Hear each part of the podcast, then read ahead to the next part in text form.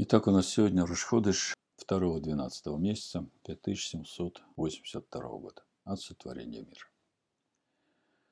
И прежде чем мы начнем молиться молитвой Мусав на Рушходыш, хочу несколько слов сказать о том духовном времени, в которое мы вступаем. Вы все знаете о событиях праздника Пурим, когда враг иудеев вознамерился истребить всех иудеев по всему лицу земли. Он сказал, это книга Эстер, 3 глава, 8 стих, и сказал Аман царю Артаксерксу, есть один народ, разбросанный и рассеянный между народами по всем областям царства твоего. И законы их отличны от закона всех народов. И законов царя они не выполняют. И царю не следует так оставлять их.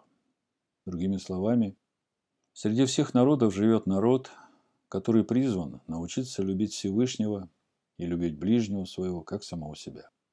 И этим призванием он отличается от всех других народов, среди которых он живет. И вот появляется такой враг, который хочет уничтожить этот народ. И мы знаем, как это было в дни Эстер и чем закончилось. Мы не первый год изучаем Священное Писание, и многие из нас уже хорошо знают теорию. И, по моему разумению, время теории прошло. Теперь реально началась практика, которая определит степень нашего духовного возраста. Давайте перейдем эту ситуацию с врагом иудеев на духовный уровень и попробуем понять, что это значит для нас, живущих в это последнее время. Как выглядит это духовное время, в которое мы сейчас вступаем. Давайте подумаем о том, каким образом враг иудеев может уничтожить нас. И мы сейчас говорим о этой духовной атмосфере, в которую мы входим. Другими словами, это уже началось. И если сказать просто, то есть духовный враг истинных иудеев, который хочет разрушить нашу любовь ко Всевышнему и нашу любовь к ближнему. Это главные законы, по которым живет народ Всевышнего среди всех народов. Вопрос, как он может это сделать? Как он может разрушить нашу любовь ко Всевышнему и нашу любовь к ближнему? Ответ. Очень просто.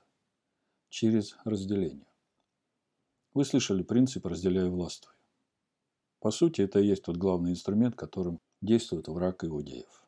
А разделять можно по признаку цвета кожи, по признаку национальности, по признаку языка, и даже по признаку наличия или отсутствия некоторых медицинских манипуляций, чему мы стали свидетелями в прошлом году. Ишуа Машех – истинный иудей. Он оставил нам заповедь любить друг друга. Он сказал, любите друг друга, как я вас возлюбил. И он отдал свою жизнь за нас, чтобы эта его любовь к ближнему жила в нас. Подумайте сами, когда брат на брата поднимает руку, чтобы убить его, то в конечном итоге кто побеждает? Какой из братьев побеждает? Ни один из них. Побеждает тот, кто ненавидит иудеев, потому что ему через ложь удалось посеять разделение, вражду между братьями. Уже в самом начале существования человечества Всевышний сказал Каину, что в двери его сердца грех лежит, но он должен господствовать над ним. Это бы решит 4 глава 6-7 стих написано и сказал Адонай Каину, «Почему ты огорчился? Отчего поникло лицо твое? Если делаешь доброе, то не поднимаешь ли лица? А если не делаешь доброго, то у дверей грех лежит, он влечет тебя к себе. Но ты господствуй над ним». А как господствовать над этим грехом, который побуждает человека поднять руку на ближнего своего, на брата своего? Только любовью. Вот это и есть то, что можно назвать умереть для себя, чтобы дать Ишуа Машеху жить в нас.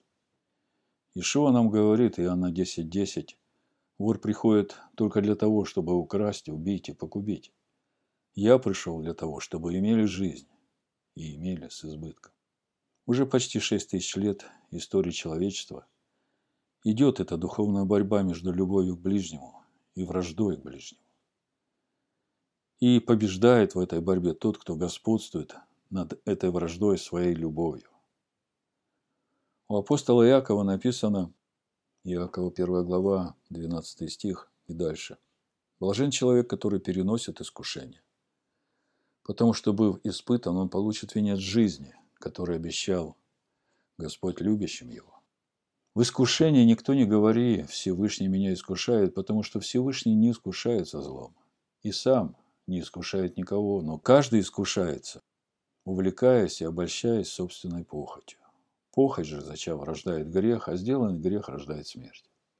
Не обманывайтесь, братья мои возлюбленные. Всякое даяние доброе, всякий дар совершенный не сходит свыше от Отца Светов, у которого нет изменения, ни тени перемен. В книге Дворим 4 главе написано, это 35 стих, «Эйн от Мильвадо» – «Нет еще кроме него». Написано так, «Тебе дано видеть это, чтобы ты знал, что только Привечный есть всесильный, и нет еще кроме него. Другими словами, все, что происходит в этом мире, не происходит без его воли. Эйн от Мильваду. И через пророка Ишаягу Всевышний говорит, что он тот, кто образует свет и творит тьму, делает мир, творит шалом и производит бедствие. Это Ишаягу 45 глава с 5 стиха. «Я Адонай, и нет иного. Нет всесильного, кроме меня. Я припоясал тебя, хотя ты не знал меня, дабы узнали от восхода солнца и от запада, что нет, кроме меня. Я Адонай, и нет иного. Я образую свет и творю тьму, делаю мир, шалом, и произвожу бедствие. Я, Адонай, делаю все это. И тогда возникает вопрос, а для чего Всевышний творит тьму и производит бедствие? Но то, что он творит свет и делает шалом, это понятно. Но для чего он творит тьму? Зачем он производит бедствие? Ответ мы находим в самом начале книги Барышит. Свет, который творит Всевышний, рождается во тьме и проходит через эту тьму. И тогда Всевышний смотрит на этот свет, каков он. Если он хорош, то Творец отделяет этот свет от тьмы. И все это названо Йом и Хат – единый день. Я прочитаю Барышит, первая глава со второго стиха. Земля же была безвидна и пуста. В Торе написано Тоху Вавоху. Вавоху – это Боху. В понимании Бориса Бермана читается как «он в нем». То есть земля была безвидна и пуста, и тем не менее в этой пустоте уже этот свет был. И тьма над бездною, и Дух Всевышнего носился над водой. И сказал Всесильный, да будет свет. И стал свет. И увидел Всесильный свет, что он хороший, отделил Всесильный свет от тьмы. И назвал Всесильный свет днем, а тьму ночью. И был вечер, и было утро, день один, Йом и Хат. Итак, в первом дне творения, который назван Йом и Хат, единый день, нам дан главный закон мироздания, через который Всевышний исполняет свой замысел. Свет рождается во тьме. Он там был, как маленькая, не раскрывшаяся точка, и теперь его задача, родившись, пройти через тьму до полного дня.